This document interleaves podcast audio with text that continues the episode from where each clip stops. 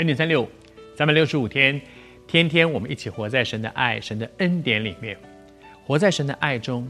你发现好像一个孩子活在爸爸的爱中，他其实不必替跟爸爸开一张 list， 给他一张单子说：“爸，我要这个，我要这个，我要这个，我要这个，我要这个。”如果你活在爸爸的爱中，爸爸替你打算，比你为自己打算更认真。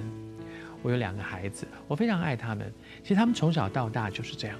其实他们真的不需要告诉我说：“爸，你你你要记得哦，这段这个月要给我什么，这个礼拜要给什么，今天要给我什么，这段时间你要做些什么。”不必，我都替他算得好好，我都替他打算非常多。他根本没有想到的事，我都替他想到了，因为我是爸爸，我比他大，我比他知道他要他需要些什么，我比他更更懂得把好东西给他。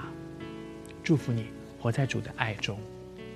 上帝这位天上的父神，他真的比你更知道你需要些什么，而且他为你他为你打算，完全完全他的手一点都不吝惜，因为他是为他所爱的儿子，他所宝贝的女儿，他是为你预备的。谢谢主。好像雅各，雅各这个人，可我我想可能跟他因为是老二啊，所以他心里面一直觉得说不公平，为什么我哥哥他就是因为是老大，所以他什么都比我多一倍，所以他说我一定要靠我自己。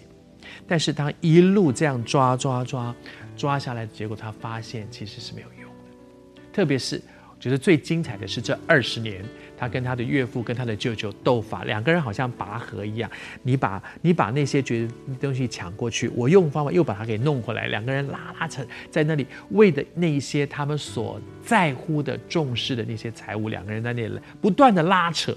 在那个拉扯当中，当然有很多的撕裂，而最最深的撕裂的还不是财物，最深撕裂的是关系，把两个人的关系弄得很糟糕。